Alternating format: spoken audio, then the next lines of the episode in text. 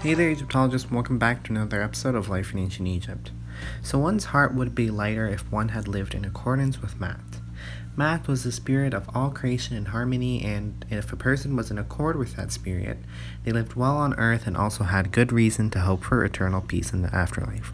If one refused to live in accordance with the Maat, then one suffered the consequences in life and after death, which one would have brought upon oneself. If a person decided to break the law by, say, stealing grain from another person, the thief had not just deprived someone of their property, but had uh, disrupted the balance which had allowed the world to function as it should. Margaret Bunson, a very famous Egyptologist, comments on this, saying Maat was the model for human behavior, in conformity with the will of the gods, the universe uh, order evident in the heavens, the cosmic balance upon the earth, the mirror of celestial beauty. Awareness of the cosmic order was evidently early in Egypt.